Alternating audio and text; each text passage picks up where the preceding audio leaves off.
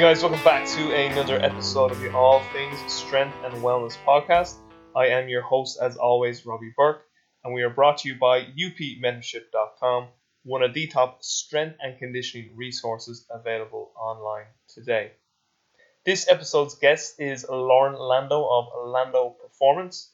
Loren has worked with over 70 NFL All Pros and over 20 first round draft selections in the NFL. He's also been a national and international presenter for leading organizations in the performance field. Loren also serves on the board of directors for the exercise science program at Metro State University and is also on the board for the Master's Strength Conditioning program at Setanta College here in Ireland. He also serves as a sports performance director for Elite Sports University, an online education website.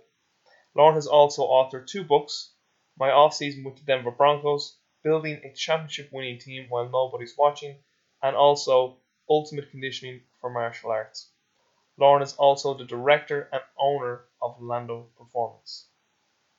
On this episode, Loren and I discussed many topics, including, of course, Loren's background and his influences, Loren's take on the importance of coaching pedagogy and building trust in the coach and athlete relationship, the importance of emotional intelligence as coach, Loren's top three areas that he believes all coaches need to master consistency, patience, and choosing your battles. The good and not so good things that Loren currently sees within the physical preparation profession. Loren talks about his training system, Loren's model of teaching multi directional speed, and some of Loren's top resources. Guys, this was an excellent episode with Loren and I hope you really, really enjoyed. Okay, Coach Loren Landow, it is an absolute pleasure and an honor to have you on my podcast, my friend. I, I really appreciate you making the time. Um, just for the listeners who might be too familiar with who you are, Loren, which I would imagine would be no one, uh, just fill us in on your background. Sure. Um, you know, I've been in the performance enhancement um, side of things for about 22 years now. Um, I started, you know, I came out of, of school and really the track that I went on was more of the cardiopulmonary rehab. Mm. And I went that track um, for about six months or so.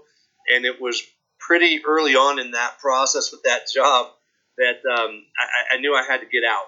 Yeah, yeah. and I, I enjoyed what I did. I enjoyed the problem solving aspect of it and, and trying to help people but I think the, the really tough thing for me was was coming across people that uh, didn't want to get better necessarily. You know, their life depended on it, and they didn't want to make the necessary life changes to have a better quality of life, and that really, really bothered me. Um, so from there, I, I, I went uh, probably a different route than most performance coaches. I went right into um, almost the private sector or into the athletic club world where I was a, a typical personal trainer working with anybody and everybody that came in. Um, and it was there that I, I caught the, there was a coach who was doing performance enhancement work. Again, this was about 22 years ago. Mm. And he was a, a track coach and he was a former athlete himself. And he had, he had the who's who of athletes. And I remember watching him saying, oh my gosh, I want to do what he's doing. And so I spent time with him and I shadowed him and did what we do in this industry where we volunteer time, we jump in sessions, and that really kind of morphed into me leading a lot of sessions that that he wasn't making or that he was late for. I was starting to take these sessions for him. Mm. I didn't know really what I was doing. I was implementing whatever he was sending to me. But I think from him early on, I learned a very valuable lesson. Um, you know, the consistency that a coach provides is really um, the staple in how you build the trust with the athletes. Mm. And I could see him losing that trust with those guys in that process. So, long story short, uh, he was a good track. He had he had a, um, a good understanding of track and field, could talk the talk, mm. um, but it was pretty evident to me after a while that maybe he really wasn't quite sure on his X's and O's so much.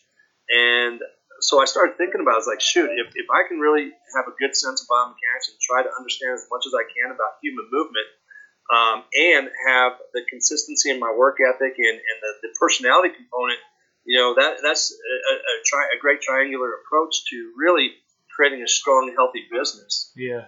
And so I kind of ran with that. And uh, through that, I right after that, I started seeking out you know different mentors, whether it was Loren Seagrave, Dan Pfaff, um, two of the, the movement guys who really jumped out at me uh, that I wanted to learn what they were doing. And so spent a, a, decent amount of time around those coaches. Uh, Loren early on in my career, and then Dan as my career evolved. Um, and just listening to what they were saying and seeing, and seeing how I could take what they were looking at from a technical model and movement, and saying how can I implement that to what I do, which was more, um, you know, field sport and, and multi-directional sport athletes. Um, for, during that time, I, I, became certified as a soft tissue um, uh, uh, specialist as well. And so, you know, really what that did is it just helped really bring to the forefront of my mind of really how much I didn't know. And I, you know, got a great understanding of the anatomy, um, the, a better understanding of the, the physiology, the underlying physiology of the neuromuscular system. Um, but I think too the quality of tissue and feeling good quality tissue and, and, getting a sense to have a more critical eye, it really helped start um, create that thought process for me. So that was kind of my background, and then it's evolved into you know what we are today as Landow Performance, which is a private private facility where I have 15 coaches that coach under um, uh, the same philosophy, and uh, you know I, I'd say I'd say similar methods, but I think that's hard to say because I think methods evolve within the coach who's implementing them mm-hmm. over time based on the eye and the understanding of how those methods fit. Mm. Well, we, we actually uh, just uh, continue on just from that last point. We were speaking about that about some of your coaches, and um, I was asked about a, a, mutual friend of ours, and you, you were kind of saying that seems to be a, a, a thing you facilitate at Landow Performances to kind of get coaches to be able to be a little more self reliant. So the, like maybe just touch on that and how you feel that that's a huge part of the, the coaching pedagogy. And the reason I bring that up is pedagogy seems to be getting more and more attention within coaching nowadays. I was having a discu- right. I was having a discussion with a, another another mutual friend of ours, Liam Hennessy. And by the way, Liam says hello. Um, because oh, nice. I told him, I told him last week I was going to speak to him. I'm actually I'm going to meet him next week, this day next week for a cup of tea. That's what he said, a cup of tea. love it. Love um, it. But I asked him about, you know, does he think coaching pedagogy will play a bigger part of coaching education? Because, you know, the hard sciences, uh, sciences, and what I mean by that is like physiology, biomechanics, uh, nutrition, like they're always like cornerstones of coaching education courses. But the pedagogy, because it was seen as such a soft science, it kind of seems to be yeah. kind of shoved to the side. Whereas, I mean, even even with the start of your answer, you spoke about how important, and I just made a note of it here how important trust was between the coach and the athlete. And you you know as well as I do because you spent time at Altis Sue. Uh, the psychologist Mark Mark um, Strickland. He's he's the psychologist with the Oakland Raiders and does work with Altis. He spoke about that the the number one determining factor between success between a coach and a team, or a coach, an athlete, or a personal trainer and his and his client is trust. Um, so yeah. may, maybe just the question I want to ask is because you're so experienced, 22 years in the field, you have a huge staff there how important is is it for you to facilitate this this growth process of self reliance in a coach, and therefore also facilitate their their coaching pedagogy? You know, I, I think you bring up a really good point. Uh, I remember last time I was in Altis, uh, we were I think we were having a poolside discussion, uh, all of us, and it was brought up how you know coaching pedagogy is like the, the last thing a yes. coach really learns, and you know I, I think that I think that, there's two twofold. I think it's twofold on that answer. I think one, everybody wants to enamor you with science and what they know and what they can regurgitate from uh, resources and references and guilty. And yeah, guilty. I, we, we, we, all have. We've been. all done it. Yeah. Yeah. Oh, myself as well. And I think that we find comfort in what we could substantiate. And so when we look at you know, coaching pedagogy, the number one thing you look at the, the great coaches and they're 20, 30, 40 years in and they're starting to get it. and I think the problem is, is that not the problem, I guess the beauty of it is, is it's, um, it's intuition driven based on experience. So I, I think that I think you can make athletes aware because when I got back from Altis, I sat down with my coaches and I said, "What is what is coaching? What's coaching pedagogy? What is the art of it? And what are all the layers that go into it? And it's vast. And I think that a lot of coaches don't know really all the, the variables that really come along with the art of coaching. Yeah. Where you talk to a, a, a well advanced coach, coach who's been doing it for years, and they, they see something and it's it's second nature to them.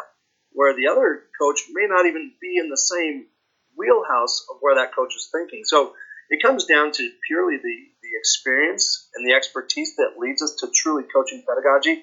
But I think what I'm trying to do with my coaches is at least educate them on the process so they can be aware of you know different landmarks in their growth to say, ah, there's a moment of coaching, or maybe I shouldn't overcoach. Oh, maybe my tone of which I'm coaching um, is, is is affecting the athlete. Maybe it's the um, maybe it's my body language. Like so many different things. And I think once you understand that it's all those psychosocial variables, that you can really start to get to know the person a little bit more in depth. Mhm. Um, you know, not to sound cliche, but I think one of the biggest things we pointed out in our coaches here is when you meet with your athlete day one, we do the intakes. We, we do the intakes with them. We find out their medical history, their training history and background. But very rarely do we sit there and say, why? You know, we, we all have a general idea why somebody comes in to work with us, but I want to know what is your, your deep seated why. Yeah. And I know that sounds cliche right now, but I think you know that really opens up the trust conversation, or at least um, allows that conversation not to be so quite sterile as most intakes are. Yeah, you you strike me as someone who has a deep appreciation for understanding human behavior. And I suppose my question onto that then would be as your career went on, did you find yourself kind of veering more towards continuing education resources, more to do with like self development and understanding human behavior and development? Um, and not, not so much getting away from obviously physical preparation and say again more of our traditional sort of scope of practice as strength and conditioning coaches or physical preparation coaches. But I suppose the question is, did you become more appreciative of understanding? Wow, I need to really study more about this human behavior component if I really want to get the maximum benefit from my clients and athletes. Yeah, I don't know if it, it was something that, that triggered me earlier. I, I think one thing that I, I'll, I'll say is is I've always had a, a deep seating care and concern for the people that I work with. Yeah. And if somebody's going to, you know, again, come into my doors and, and you know, want to write a check for training, um, clearly there's got to be a little bit of inherent trust that they have. Mm-hmm. And so I take it as a huge responsibility when somebody comes in. So I think for me, I've always uh, recognized the the um, the importance of it. I, I- I'll be honest with you. I think it's talking to coaches like yourself. I think it's talking to, to coaches like Brett Bartholomew, Nick Winkelman, guys whose wheelhouse is really in who, who has been in that that uh, side of things that maybe reaffirmed our communication skills are so important because I'll, I tell my coaches now and even my interns that started last week, you know, as a coach, you're going to evolve who you are. Mm. Early on as a coach, like I was that typical coach. You know, if, if I could yell louder, if I could have more inflection in my voice and, and tell you to move faster and, and tough talk you a little bit, I thought that's what coaching was. And um, and, and I had results back then with, with a few kids, but I'd, I'd lose kids too in the process. And, and then I think it was I had a shift in my mindset probably about eight years ago where I was like, there's got to be a better way to do this, and there's got to be a better way to get buy-in uh, without trying to be that guy. Mhm. Because my role in the private sector is really different. I'm not the collegiate coach who's trying to to, to take you from boy to man. Like I'm in the private sector, and I've got to find a way to, to actually have a business sense to me and communicate like a businessman. And so I try to do that. With the same time, I want to have the empathy um, with my athletes because I think the more I under, I learned about motor skill learning and motor skill acquisition, is like th- these things that we're asking these athletes to do and learn, they're not easy. Yeah. And so if I, I've got to have more patience in my practice. And, and there's really three staples that I, I really walk away with now, Robbie. And the three staples, I, I always tell people I learned it from parenting. And it's so funny because now uh, I- I've been saying this for a number of years now. And I have people come up to me and saying that is one of the best takeaways I've ever had. And oh, by the way, now I have kids and I totally get what you mean. But the three takeaways are I have to be consistent in my message. Okay. Okay. First and foremost, I have to be consistent. Athletes are very in tune and can, can sniff out a fake. and if you're not consistent, if you're not willing to put into the work, put in the work, And if your methods or your philosophies seem to shift with the wind, athletes pick up on that. Yeah. And, and that tells them that you're, you're not very well grounded in your in your roots or your philosophy. Yeah. Number two, I need to have patience. I need to have patience in this whole thing that we call development. Uh, I look at everything that we implement from exercise to warm up to skill. It's all skill driven, and it takes time. And some of those skills are, are going to get stickier sooner if we create a, a, a, a, you know, here's how it transfers or here's how it relates to your sport. But, you know, I take things as simply as the warm up, and they're near and dear to me that they're done correctly Yeah. or as correct as we can for today. And I think where a lot of athletes just kind of go through the motions, and I'm like, no, you have to understand, like these are skills, and these are skills, and these are exercises that exercise that truly transfer over to the working mechanics that we're going to get into for your sport. Yeah. So if you do these like crap, you're just setting the tone to, in my opinion, move like crap or just be unaware. So it's creating that intentional focus early on um, within the warm up. So again, it's about um, being patient. I guess going back to my original point, being patient that all these things that we're trying to learn and teach are motor skills. Lastly, pick my battles. You know, it, it's no longer I'm no longer the coach where it's my way or the highway. Um, and and I I firmly believe this. There's no relationship that works well like that. Um, for for a, a, a you know maybe for a brief period of time that can work, but it won't have it won't have substance long term. So I believe that you have to have those three things. You have to have consistency, patience, and pick your battles. Mm. And pick your battles. That could be on, you know, hey, you know, that, that's good enough for today, or you know, maybe there's a movement fault still, and maybe that movement fault's not even worth correcting. Mm. You know, if it's if it's dangerous, yes. If it's taking away from the efficiency of what you're trying to do, um, yes. But if it's just someone's movement signature style, you know, in, in this industry, we're always trying to fixate on what's wrong instead of looking at the athlete and saying, "Holy crap, what's going right and well?" Yeah, I have to I have to say what, what you just summarized there is so similar to my own career path so far as a coach in that being consistent in your message like huge and, and you kind of said there that uh, you know they the the like the athletes can sense it. I remember James Fitzgerald from OPEX when I met him when I was in Arizona. He used to use the term people can smell it. They can smell it off you. Your inconsistency. And he'd say that about we. I, we spoke with parent too, and he says your kids will smell it too. He says so. Basically, you know, you know, this idea that Stephen Covey talks about in his book Seven Habits of Highly Effective People, where he talks about not not being duplicity. You know, duplicity. He's like, you know, do you really live what you're saying, or are you are you being a hypocrite? So, I mean, and, and listen again, like I said earlier on about when we spoke about trying to overwhelm people with science, guilty. Like I've been guilty in my consistency, you know, and it, it kind of takes somebody to come up and say your body language is, is not showing the message you're trying to get across and stuff like that. And so that's that's uh, I mean I, I just want to I'm trying to make sure that the, the, the, the, listeners and particularly the younger coaches are really appreciating what you've just laid out there because consistency is so huge. And the next thing, patience.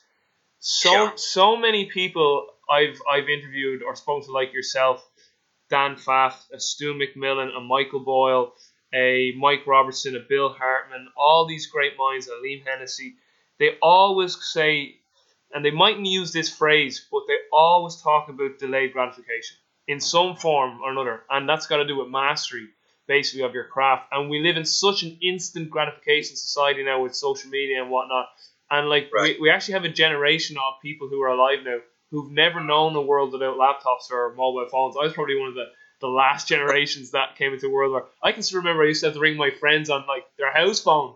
You know, are, are you, right. yeah, are you coming out? And then like if they weren't there, you just had to wait till they got home. You know, so we used to go to our friend's house, and if they weren't there, then we wasted a, a three mile bike ride. I remember, I, I remember, quick side note, I remember like talking to my parents and I was like, so you know when you used to ring and arrange to meet somewhere and they're like, yeah, and I was like, what happened if they didn't show up? And they'd be like, we'd wait. And I was like, for how long? Sometimes an hour. I was like, two hours. I was like, like man, that just wouldn't happen nowadays. You'd be like on text, No, a text fight. You're one all. minute like, where are you?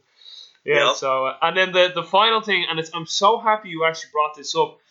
Pick your battles because I was literally going to follow up with a question where you were like, I want my warm ups to be perfect, or you know, not per- I know what you meant by that, but I want, I want my athletes to be dialed in and realize why they're doing what they're doing. But there is days where your athletes just aren't there, and then Yep. you you worded so well. I got to pick my battles. I got to know right. This guy or this this this girl, she's just, just today's just not her day, but I'm still gonna focus on this part and tell her that's still a great job, and I'm still not gonna, I'm still not gonna like you know be overly critical on this part, and you know so. I think that's so Well- important because we try to be too perfect sometimes, and then like again, you're losing that relationship and trust because it's it's more about you as a coach and your ego rather than facilitating them. Like, Here's a perfect example. I had uh, this happened about two weeks ago, and I had one of my uh, CFL, my Canadian football players. He was two weeks away from going to training camp, and on a Saturday night, he sends me a text message and says, and, and a frantic text message, and, and then calling me repeatedly. He had just been released from his team oh, with no no reason being. So he and I get on the phone and we start talking about a strategy, a game plan. Hey, here's what we need to do. And he was really like, it was the first time he had truly been cut for not doing anything. Like he hadn't even shown up to camp yet. And he says, I don't even know how to process this.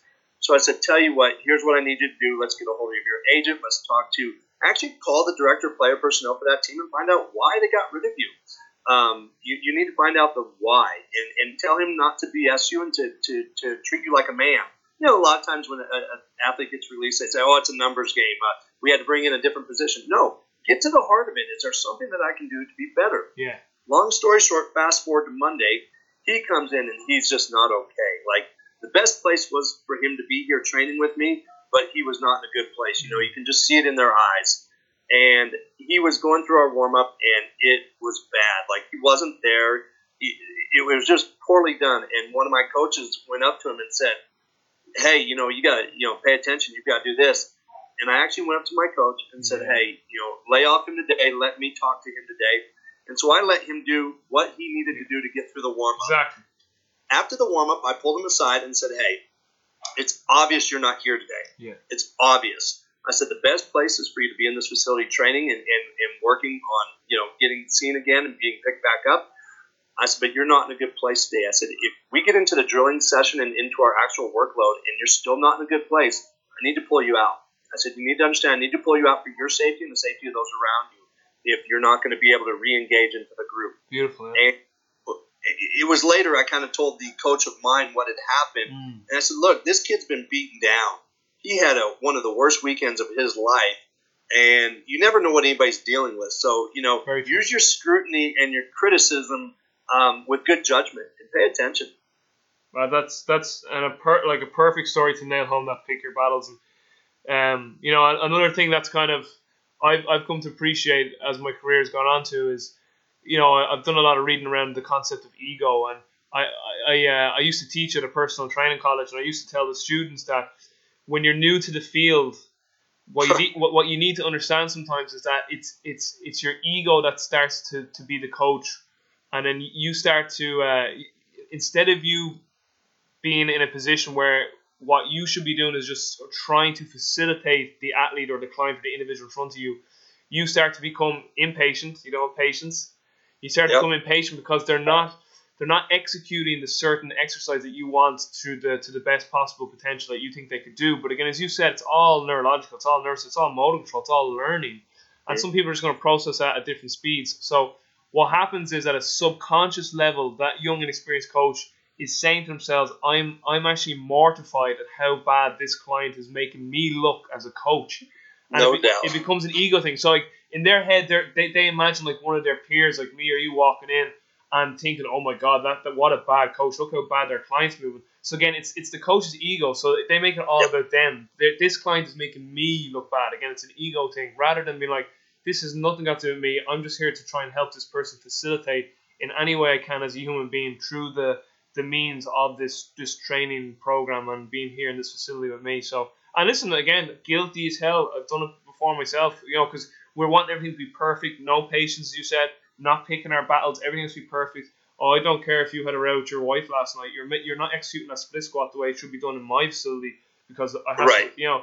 So it's just so beautiful that you touched on that because it's kind of been a place where my headspace has been at, and for someone of your experience, like it's just it's again it's refreshing to, to, to hear that, and I think it's so important for the younger coaches as well to appreciate any coach, but younger coaches to really appreciate that. So I they're just such good answers, Loren. I, I think the uh, I, I you hit that right on the head with uh, the ego, and I always say it's like ego and insecurity uh, makes a coach yell, Yeah. It makes- makes the coach yell and scream more. and makes them blame their athlete for how an, an exercise looks. Yeah. And so you hit that on the head. And, you know, we have a lot of athletes, or I'm sorry, we have a lot of coaches who come in here and shadow. And, you know, we have we have a lot of athletes who have young training age. We have some that have moderate training age. We have some that have a pretty pretty good extensive training age. But if somebody comes into our, our facility, it's easy for them to come in, take a snapshot for an hour, and go and, and, and be the critic, right? Oh, I wouldn't have done that exercise like that. I wouldn't have done this. Exactly. And we have a saying around here. We have a saying around here is uh, you should have seen where they started, because it's all about perspective. It's Oh, all about perspective. that's another another beautiful word because you know Chidi from from Altis. Love Chidi. Che- Che- I mean, Chidi Cheedy would say that to me so many times, is in like, uh, in, terms of its you know context and and uh, and then in in um, like from where that person was, like you know. So what was the word that you just used there again? Uh, pride perspective. perspective. Yeah, he would say yes. Then, like he would always say to me, context and perspective. So like, if you were to see uh, a certain sprinter now and still be like, oh, like you know, such and such, still overcast, still you know, still is still like is a bit like could be a little bit stiffer when, when they're in their upright running mechanics, and you know, he'd be say, you want to see where that athlete was two years ago, like it's it's Right. night and day. So again, different total perspective, completely different context. It's all contextual.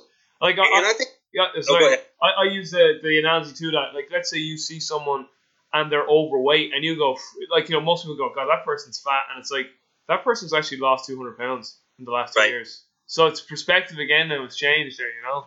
One hundred percent, and I think that's one thing we run into a lot here is uh, we have interns that come in, and depending on you know how they you know what their confidence level is coming in, um, you know they they can pick up anything and everything that's a movement flaw or or an issue when I'm coaching a session or when somebody else is. But then you say, all right, the, the keys of the Ferrari are in your hand, and it's their coaching session. And it's amazing to watch like they're deer in the headlights. They don't know what to coach. They don't know what to look at. But when it's when it's not their athlete, they can see everything. So again, it's one of those things when uh, when when you're the coach involved, um, and and you're uh, you know so a coach who's watching, it's a lot easier to sit there and think what you're saying until that athlete's actually yours. And you're like, oh shoot, Yeah. um, what what cue should I start with? Where should I go? Should it be from top bottom, inside out?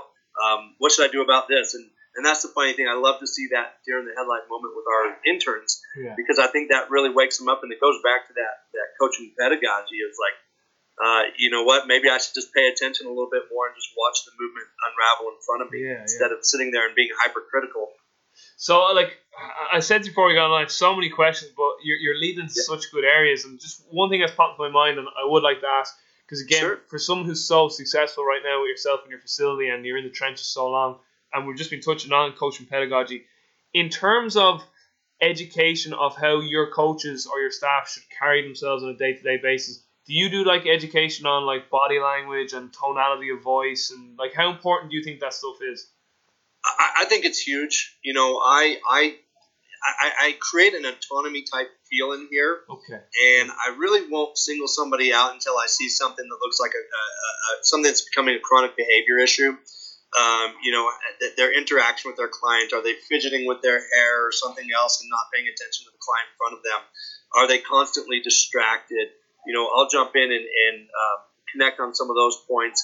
But we sit down and we talk pretty consistently as a group, Okay. and we're in a pretty small space. We have 15 coaches in 9,000 square feet. So we're in a pretty tight space, so Mm. I can see a lot, and hopefully they can see me a lot. And I'm by no means perfect, but I like to think that my attention is really, really high during my sessions. Yeah. So I'm hoping that I'm providing the hey, um, you know, kind of see what I'm doing kind of thing, how I'm talking, how I'm interacting. Um, you know, pay attention to my my rest breaks and what I'm doing in those rest breaks. Are we sitting there talking about you know training? Are we talking and having fun? Like, or am I off talking to another uh, member in here, another athlete in here? So paying attention to those things, but. Uh, we do talk about body language a lot. Um, music is a big one in here that can kind of create a good mood or bad mood. So Mm. there's so many other variables that we run into in this facility um, that, that I have to always be touching on. I, I, I do think I, I, I probably do a pretty decent job of, uh, of I don't micromanage, but I give those management moments um, Yeah. where I say, hey, that was a really good session. Keep it up. I really liked how you did X, Y, Z.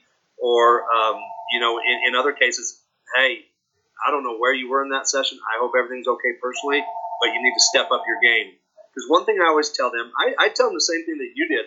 I said, I want you to pretend like when that door opens in our facility, that you know a Dan Pfaff is walking in, or somebody who you regard as a high level coach is walking in. And how do you want them to remember the session that they saw you coaching? I want them to see that. Or I always tell my coaches, I want one of our competitors to walk in. And, and what's their takeaway when they walk in and see you coaching? Do they sit there and go, "Oh my gosh, we got to step up our game," mm. or they're like, "Ah, they're just okay."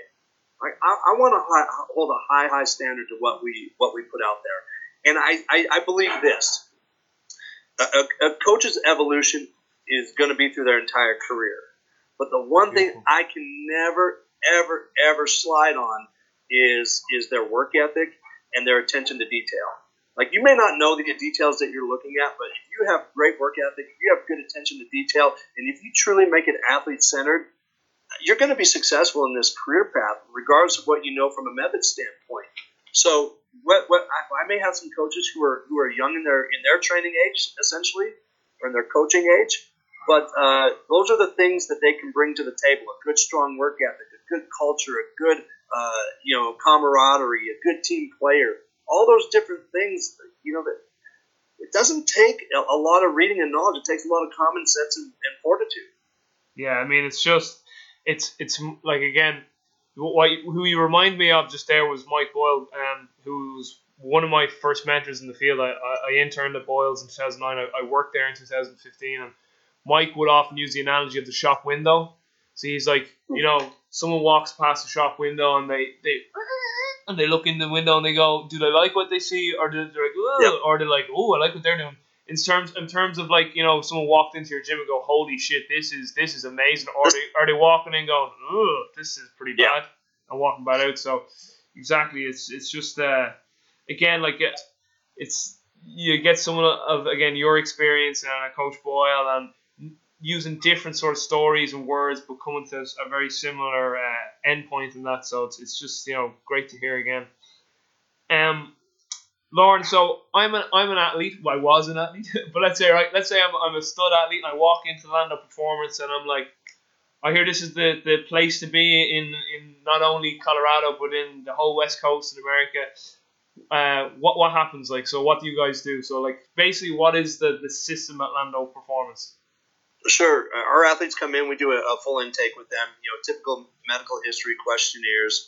Uh, we will take them through an evaluation that is really uh, on-table evaluation, uh, more from the soft tissue background that I have, mm. um, and then also taking them through our active warm-up.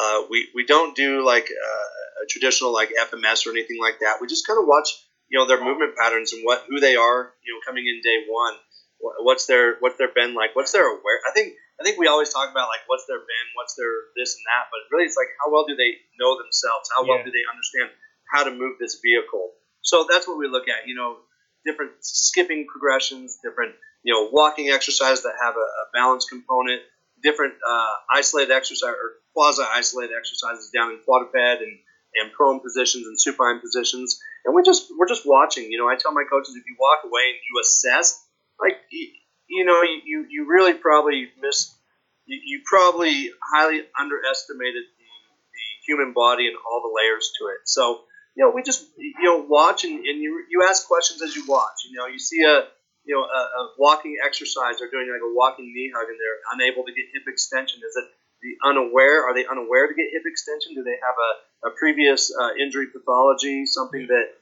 that um, is underlying as a root cause why they can't get to that position, or they're just not aware. So it's it's a lot of that kind of intake, um, and we, we do our quantitative. If the athlete comes in and they've got a clean bill of health, we'll take them through their typical you know vertical jump, broad jump measures from uh, counter movement to non counter movement. Uh, we will take them through some speed tests, anywhere from uh, 10 and 20 yards. Uh, we will also do at 20 yards because our facility, if we, if we tried to run 30, we try a full 30, we'd probably run into some trouble in the deceleration portion. But then it has components of uh, multi-directional as well. Again, to me, it's not about the time. It's about like what is your what's your comfort level like when you cut right and left, and what's your ability to accelerate out of those cuts. Those are the things I care about and look at because those are things I can really help you with as an athlete. Okay. Um, and then we take them through like you know some really low level uh, metabolic work. uh, like a long shuttle where I'm still assessing uh, really multi-directional movement at the same time. Uh, and then we'll typically end it off with like a, a, general upper extremity strength from you know max push-up test to you know single-legged hop can you stick. So everything that's kind of has the tenets of performance to uh, prevention as well. Nice. And, and w- with your general pop, would you do any quantitative stuff with them? Or Not you, really. Yeah, um, just wondering, you know, just asking it. it. You know, it matters to what they are as general pop. You know, we, we do have a lot of high level volleyball players that come in here that, that yeah. could kind of fit under the general pop, and they will go through the testing measures. Okay. Um, but we also will use, um, we have an, a satellite facility as well uh, all of our NFL combine, all of our pro fighters go to this other facility, and we do everything from um, Dynavision testing to um, you know the uh, force plate testing, uh, bilateral, unilateral, um, and so we we partnered with some people that can give us who are better at collecting those that data than we are, and then we we share the data and then we we make the appropriate choices. A lot of times the data correlates with what we found in our intake but it's nice to have something with a little bit more um, reliability in their, their measurements than some of the things that we implement at times. So, um, uh, just a, funny thing there when you said a, a, traditional FMS. Like, I think Gray would love that it's called traditional now. Like you know, yeah, right. Like, it's, like it's, only it's only around twenty years, but now yeah. people are already calling it ah the traditional. But I get I get what you mean. And you know what? And, uh, let, let, me actually bring up a point because I don't think I did it any service. Like I'm not against the FMS at all. Yeah. I have coaches that use the FMS as well in here. I just don't happen to. Yeah. I think it's a it's a great tool. People just need to know is. where the tool fits. Tool in tool, exactly. It's tool in the toolbox. So I'm probably like yourself, Jesu. The amount of times the conversation comes up, but it's just you kind of oh, here we go again. Yeah, it's funny. Like any any conversation piece that we have in this industry, it's like you have to choose a side. Yeah. Like I hit it, I love it, and I'm like, no, like it, it fits. It fits. Where spectral. does it fit? Yeah. Yes, it's a, it's spectral, and you know the people that want to you know get mad at like closed agility drills or agility ladders, like I, like look, where does it fit? Is it is it a CNS primer? Is yeah. it a rehabilitative tool? Is it a, a coordinative aspect? Like what are you trying to get out of it? It, it fits. And, and you you actually touched on some of this earlier, as in when, when someone sees like a little clip of your session. Yeah. Like I'd say you, it's probably happened to you sometimes. Like how many times do we see like this like one minute? I see it with, with Stu McMillan Andre De Grasse lately, like where there was like a twenty minute bio on Andre De Grasse and were following around, and they showed like literally. 30 seconds worth, worth of training clips, and then everyone goes to, now oh, why is he doing that? Why is it? It's like, you've no context in this whatsoever. You yeah a 30 yeah. second clip, you know, or like whenever they show like the NFL Combine at, at Exos or at Orlando Performance or Mike oh, yeah. Strength and Condition, and they see like this one clip, and it's all like, why are they doing that? It's just like, oh, oh yeah, I got it pretty good. I think uh, one of the TV state, uh, one of the big affiliates is uh, maybe NFL Network or ESPN. Um, they were doing a pre-draft story, and they were following three athletes, and they they I wasn't even there. They they made up the workout for the athlete to do, and the athlete was doing a ladder drill. And I was like, oh my gosh, I can I know how much crap I'm gonna catch for that. Oh my gosh. Yeah, yeah. but but Buddy Buddy Morris would be going crazy. Ladder drills don't make you fast. yeah. Hey, and the people who, who what people ever said that they did make you fast? I, have never met anybody that, that said that they did. Yeah, exactly. That, uh, but it's getting. I think honestly, I think what happens, I think people actually lose perspective of acceleration ladder drills and ladder drills. Yeah. I honestly think they, they lump them in as one. Yeah. And they don't understand like acceleration ladders were a tool that were to teach placement and, and timing and hip projection and and all that. And, and somehow I think people are bleeding them all into one. I don't know. Yeah. Yeah. To be honest, I, I think that that have, quite yeah. possibly could be true. So, Loren, we, we uh we, we've spoken about this um, a little bit when we met at Altis last December and just before we got online here. I know you, you are you're fairly uh, passionate when it comes to movement. Um, yeah. I, I, definitely want you to touch on that, and you even touched on movement there a little bit. You even said there that even when you're doing your quantitative testing, it's nearly you're still nearly looking at it more from a movement perspective rather than the time. And then on your recent podcast with uh, Derek Hansen, I thought you brought up a beautiful thing, and you slightly touched on this earlier about trying to make the athletes more aware of why they're doing what they're doing. And you were, I think, in, in that episode, you told Derek that you would sometimes take out a watch and get the athletes to do some type of drill or activity, and then yeah. and it like something really fast, and then you would say, "Now, see how fast that was, or how long that took you? That was like a tenth of a second. we're doing these drills because that will that will get us an extra tenth of a second, which will be the difference between you getting drafted or not drafted, essentially. So I know that you're a big, you're definitely a big movement guy, and I remember just at Altis, you started touching to multi-directional speed, and like the stuff you were saying was just like I thought it was really, really like it, it just kind of blew my mind that because for for a long time I've realized I need to understand physics more to really get a total better grasp on like the movement of of movement for human performance. And just the final thing for for I let you take all this away is Sure. um, David Joyce, uh, Davy Joyce uh, down in Australia, he said a very profound thing one time as well. He he said that he'd often ask young coaches, "What does a yo-yo test test?" And all the coaches go, "Oh, aerobic capacity," and he goes, "What else?" And they go, "Ooh," and he goes, "Movement." Yeah. Because he's like, they Yeah. get fatigued and they have to turn, Yeah. and he's like, "Are you watching the movement?" And he's like, everyone's just like, "Did they get this level on the yo-yo?" It's like, how are they moving? And I know you're Yeah. definitely a person that appreciates movement at all times when they're fresh for, for multi-directional, when they're fatiguing in their more metabolic um, activities. Can you maybe just touch into like how your your sort of movement philosophy when it comes to like multi-directional and all movement basically has sort of dwelled from your early years as coach into where you are now and how you look at movement now pretty much. Sure. So, um, you, you know, going back to what I spoke about earlier, how you know, to me, when I was seeking out mentors, I was seeking out mentors that that really um, were exceptional at what they do, Yeah. and not necessarily directly correlate to what I do. So, for example, I'll run down the list. So, for me, it was from a movement standpoint, it was Loren Seagrave and Dan Pfaff. From a um, Greg Roskopf, Tom Pur- Purvis, Hmm. uh, two guys from more of a muscle activation RTS standpoint of, of understanding physics and force and and uh, muscle contribution and uh, the neuromuscular, you know, the neuromuscular control of the body.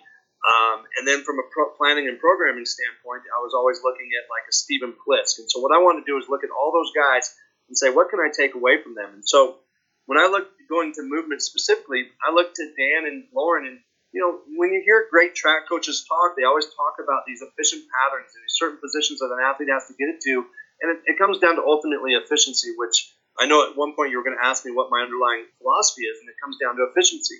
And that efficiency can be, you know, running straight ahead locomotion, but really the efficiency of, of how well I decelerate and change direction. So, Stephen Plisk, and this is going to be a long-winded uh, response, so I No, apologize. Make, make it as long as you want, my friend.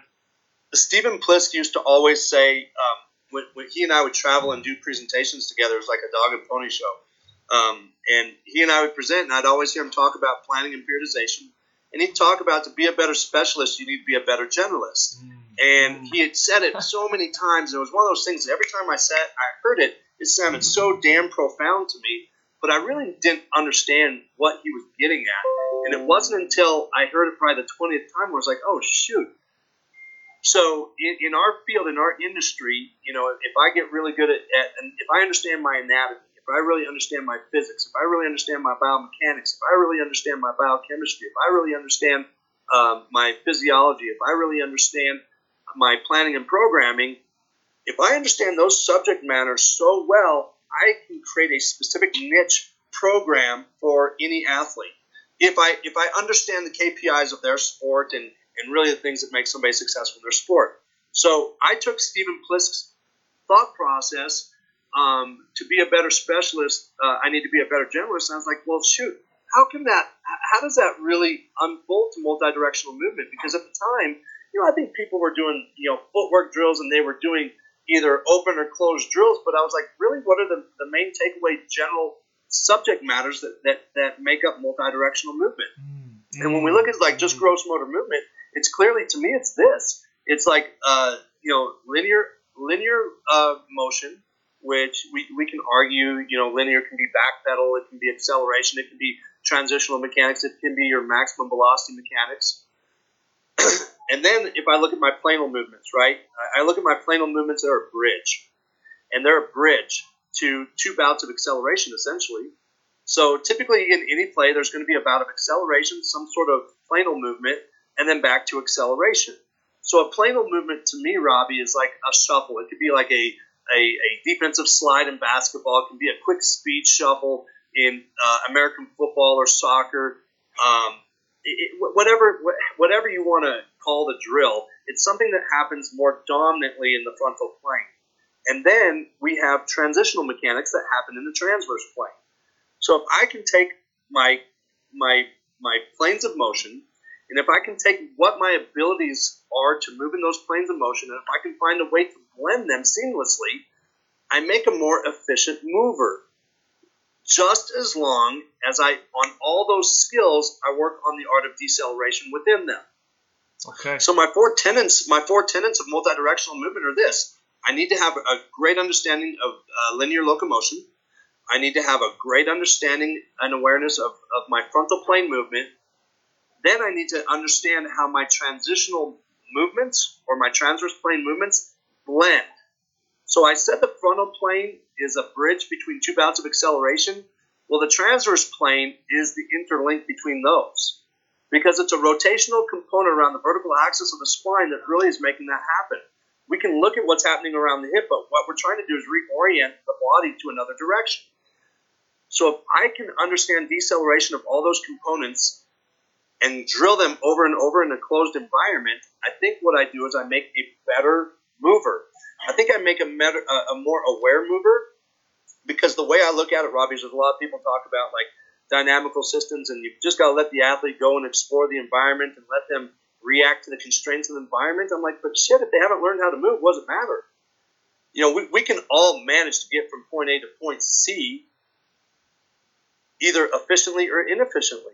But if we never learn the tenets of what was right, how do we know we're getting to the right positions? Yeah.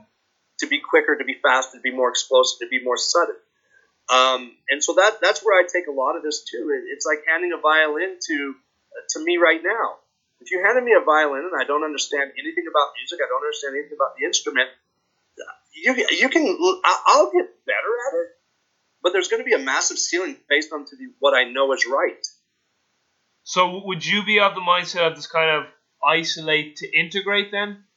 One hundred percent, like part uh, whole part whole type of modeling. One hundred percent. Hmm. But the biggest difference that I do, Robbie, is I never tell my athletes when they should do what. Yes, yes. Okay, yeah, yeah, I will say this: when they come out of a, a break and they've got to reaccelerate, the number one thing I'm trying to get them back into is acceleration locomotion. Exactly. But most athletes always default in a change of direction back into more of a cyclical, um, a, a cyclical range. And it's usually the back leg that's their, their main locomotor. It's not the lead leg where the weight's mostly going to be at. Mm. So that's when you see athletes slip and fall, and you'll see them, you know, take a misstep. You'll see them lose balance when they change direction because they're they're using the wrong choice of method. And so what I try to do is get them to understand everything that we work on from an acceleration standpoint now blends into our multidirectional day. Here's Mhm. where. Now, the other thing that really changes things, Robbie, is where's my base of support relative to my center of mass. Mhm, mhm. Where's my base of support and where's my weight biased? Because if my weight gets heavy on the outside leg and I've got to change direction, then I've got to reposition my inside leg.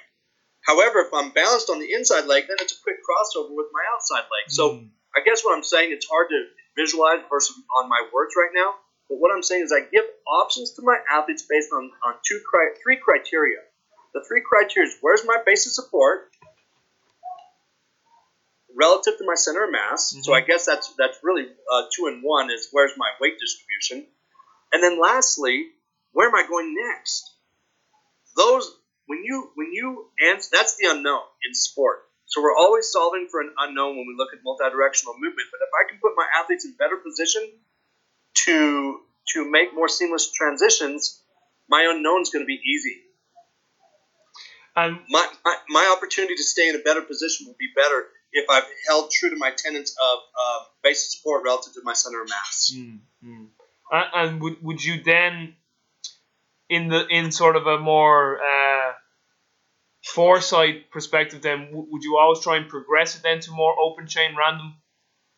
One hundred percent. Yeah. One hundred percent. So we do a lot of high reactive work in here, um, and it's not like we wait for perfection of these skills and qualities because I do feel that you have to go out there and you've got to figure it out. Yeah, yeah. But Beautiful. but the way I, I've always looked at it, Robbie, is my job is to make a better general mover. Mm, Okay, mm. a better general mover for their sport, and then my job is to hand you off to your skills coach and say, man, here, hopefully, I gift wrapped a better athlete for you then to teach the skills to them. Yeah, yeah. Um, and, and, you know, I think a lot of people kind of look at that and go, well, you know, I think you have two camps on this one as well. It's like, you know, you, you close everything and there's how you need to do this cut, and oh my God, you're out of position. We're, we're always going to be out of position in sport. The goal is how do I get back to a good position? Yeah. And if you understand these these tenets of where my where my um, base of support is relative to the center of mass and where am I going next, shit, it becomes pretty damn easy. Yeah. yeah. And, and my, my goal is to really simplify this. Instead of having you know a million and one agility drills, man, we group like you know really probably five to six multi-directional drills. We groove the hell out of them. And I've got some athletes who are more um, um, um you know more an acceleration based facing forward type athlete versus somebody who's more defensive and more you know backpedal crossover movement um, priority. But at the end of the day, mm. biomechanics, biomechanics. Yeah. And, and, efficient movement is that. And so I look for like rhythmic temporal patterns. I look for consistencies and trends when we change direction. How well do we load and get into position? Where's my weight distribution? Robbie, you'd be surprised how many guys will go into a closed drill and say the 5-10-5, which we use here a lot in the U.S. as a testing um, as a test.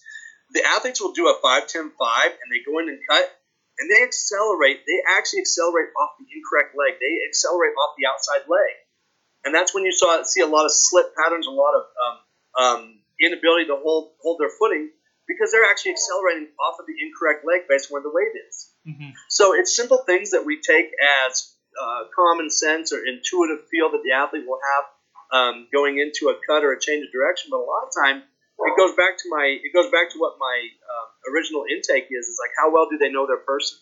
And once you start getting them to move and change, you'll see those patterns. You'll see you'll see real narrow foot spacing on their deceleration. You'll see too wide. You'll see an imbalance of weight shift where they don't understand how to decelerate and control uh, trunk range of motion going over that lateral foot. So to me, it's like it's a game of, of keeping the feet always outside the hips. Yeah, and just to touch on that too, like uh, I think you did such a great job of of kind of not being at one end of the spectrum there. You were kind of saying, listen, it's not all like planned and closed chain and this, and it's not all just just let them play, and it's all dynamic systems right. and chaos. Like again, right. I, just, I, just, wrote down the word there, spectrum. But uh, so, something that that Dan touched on actually at the, I think it was was it the which one was it? I'm trying to think. Was it the January? I'm not sure. It was the February. Uh, yeah, it was. It was the February. I think um, um, ACP. But very mm. similar to yourself in that someone had asked a question on multi-directional speed, and he's like, it's the same physics that you have for acceleration in terms of when I when I go to decelerate, it's the opposite angles and all feeding back into the cut. It's the same like yep. descend slope, but just in opposition. So he's and then yep. like when he said that, everyone in the room was like, "How come we never were taught this? Why? Why? why yep. does it make so much sense?" So you yeah. were kind of similar when you were talking about when you when we were we kind of slightly touched on multi speed, and you were like, "It's it's physics, you know, just all this, and if you know that, you can teach anything." And the other thing you touched on too was that you just kind of nail like these three, four, five consistent patterns, and it's the same thing I saw at Exos. It's the same thing I saw at Boyles. It's like there's these like three or four very fundamental patterns that you need to nail down that will that will bleed into almost any sort of um, multi-directional uh, drill that that that, a, that an athlete's going to have to, to to perform in, in a given sport. It'll be like a, a, foundational movement tenant, if you like, that will support any other sort of movement um, that they're going to have to execute. Well, and, and here's the other part that we don't talk about a whole lot is is I so I have like very high emphasis of deceleration in certain parts of my workouts mm. and drills. Like every time we work on these specific positions, like we're getting that that eccentric strength, in those positions yeah. as well you know, everybody talks about, you know, you know, implementing, a, you know, got to implement a block of triphasic um, training to help make your athletes more robust for their on the field performance. And I'm like, yeah, that's great. But if you're not really paying attention to their ability to decelerate under higher velocities at those joint angles, I mean, you have to always dial everything back down to the SAID principle. Yeah. Like if I haven't been working on it, yeah, I'm sure I'm not going to get better at it. Absolutely. And as I was saying to you. Uh, I don't know if you said this offline or online, but when you come to Ireland and Belfast in June 17th, you're going to meet Barry Solan. And Barry, I'm not, you'll love Barry. Barry is like a deceleration nutball. Uh, love it. I, I, I think, I think he, he, he like, I, I, I'm actually going to have to ask Barry this. I think out of all the years Barry has been coaching, I do not think, and he he'll have to reaffirm this, but to my mind, I don't think he's had any non-contact ACL. That's amazing. And he's coaching 10, 12 years, I think.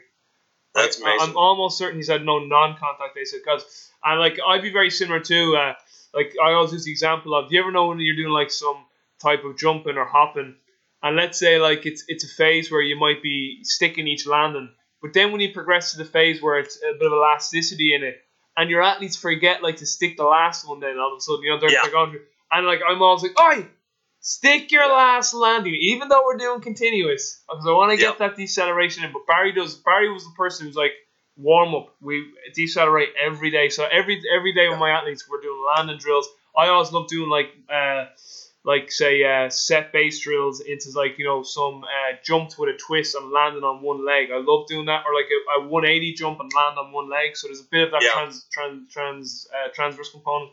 But yeah, deceleration is huge, and as you said, if you're not exposing the tissues to those velocities, you know, yeah. said principle well, and all that. So. And, and, honestly, it's the, the ability of the foot to manage and, and control those positions. Yeah. You know, that's the big one. When we look at when we look at like those rotary jumps that you were just talking about, and if you're doing them single leg, like the second you go to a single leg stance, you're going to be biased either pronation or supination. Yeah. Uh, and, and so you've got to hold more neutral positioning. And the second you add a rotational component to it, now you're really working, uh, really making the body work around a direction it doesn't want to decelerate in, mm. especially the knee joint. The, the knee joint, you know, being primarily a hinge guy, it's got a little bit of, of, of rotational um, range. And if that foot isn't strong and stable, if you don't catch in a, a decent, a little bit of a bend and, and keep that trunk tight, like the amount of rotational forces on a single leg jump like that are massive. Huge. And so the athletes aren't paying attention to those the, those those catches on those drills, and it, it can be a bad deal. Uh, that's that's you. That's after making me aware now of of of being to pay more attention to that now. So that's great. And you actually remind me. Some you gave a great presentation on rotational core power at Altis. I actually need to watch it back because I'm on 360, but a really good thing you, you brought to my awareness in that talk was this need to have the ability to get into supination and pronation for rotational power, and obviously then that's going to carry into multi-directional speed. So maybe just touch on like how you came to that appreciation or who brought that to your awareness, and and do you yeah. assess do you assess that ability in your clients when they come in or in your athletes in, in terms of their foot awareness and it's funny. I just uh, did uh, functional range conditioning with Doctor uh, Doctor Andre Spino, Spina, and like that really also kind of brought to my awareness and attention that like, well, like, like I, I need to know more about getting the most amount of awareness and proprioception around my joints because it was it was profound actually. Some of the drills he had us do and the way that himself and the guy his his assistant Dana worded it was like you basically have like real estate in your body that you don't even know you own because you're you, yeah. you're in such a pattern of movement every day and it's like he's like, so we do some like neck drills, Loren, and, and it'd be like, holy shit, I never knew my neck like had this area of range of motion. I've never been here before. It just made me appreciate that there's parts of my body that I'm actually basically deaf to from a proprioceptive standpoint. So when yeah. you when you when you just brought up the feet there, it reminded me of that in your talk about because remember you got to stand up and you were like, okay, don't move your feet and rotate, and you were like, holy shit, that feels so restricted and you were like, now let one foot pronate, supinate, and you were like, it just really brought to my awareness how important that ability is for rotational power and multi-directional. So, I mean, maybe just want to touch on the importance of your sure. I think uh, you know really the the kind of my awareness of the foot came through a, a gentleman named Greg Roskopf. Mm. He was hmm. the gentleman that that had taught uh, muscle activation techniques, and I went through that 18 years ago. And wow. I, I really was aware of like as dumb as it sounds, I think to some degree before that, I knew the foot was clearly important, but I didn't understand how intrinsically yeah. um, complicated it was. And I think sometimes when we see something that's a complex kind of system like that, we just ah, it does its job, ah, it's, it's good, yeah. And so we give it the attention that it deserves.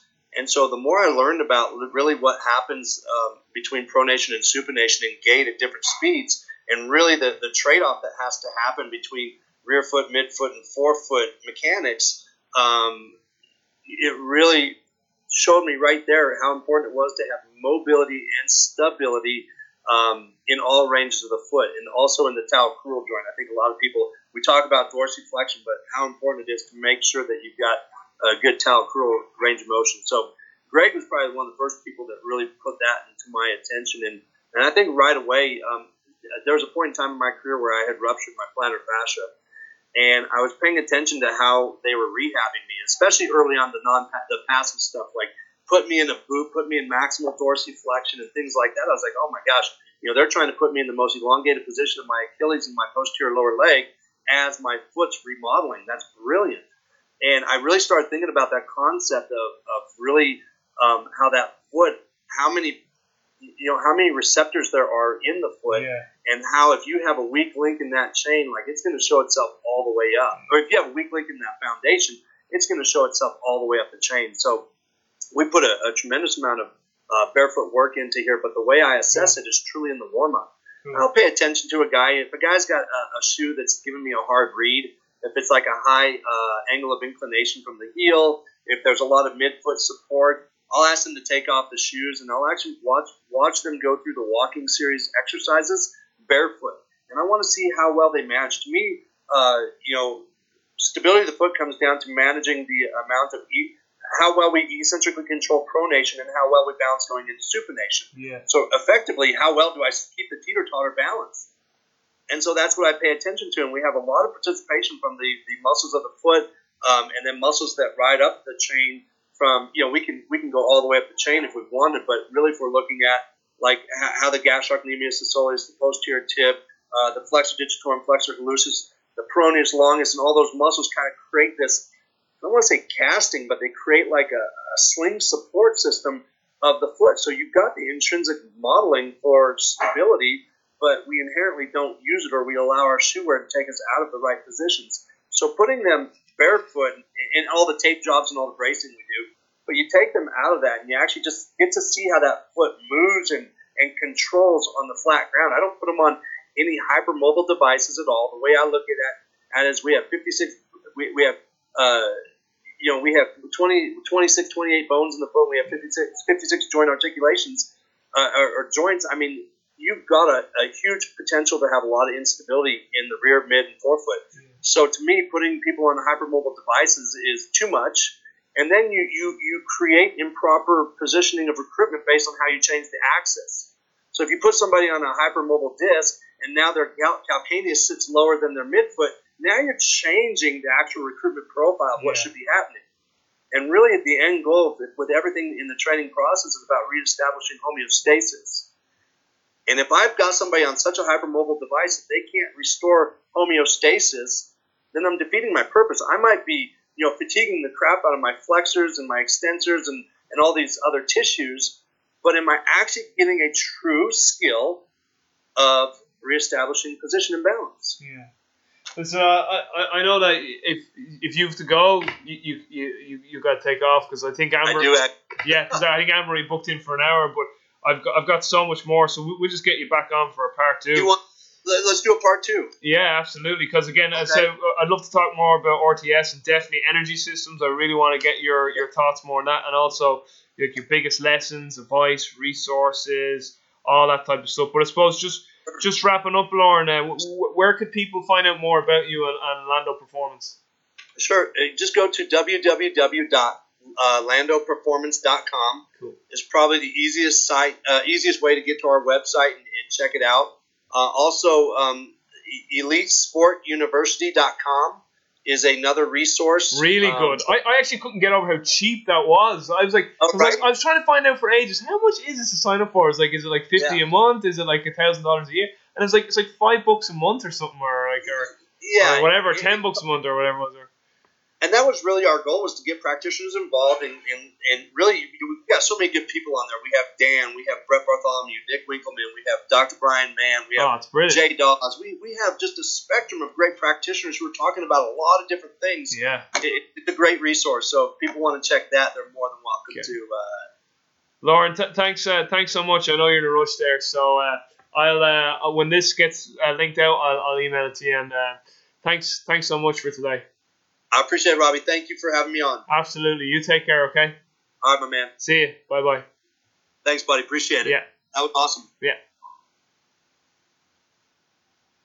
Okay, guys, what a great episode with Coach Loren Landow. Uh, I only had an hour with him there. He had to rush off. He's such a busy dude. So Thanks again for all your support by listening to podcasts. If you can, share it on social media, leave a review on iTunes. But for now, I'll talk to you soon. Take care and stay strong.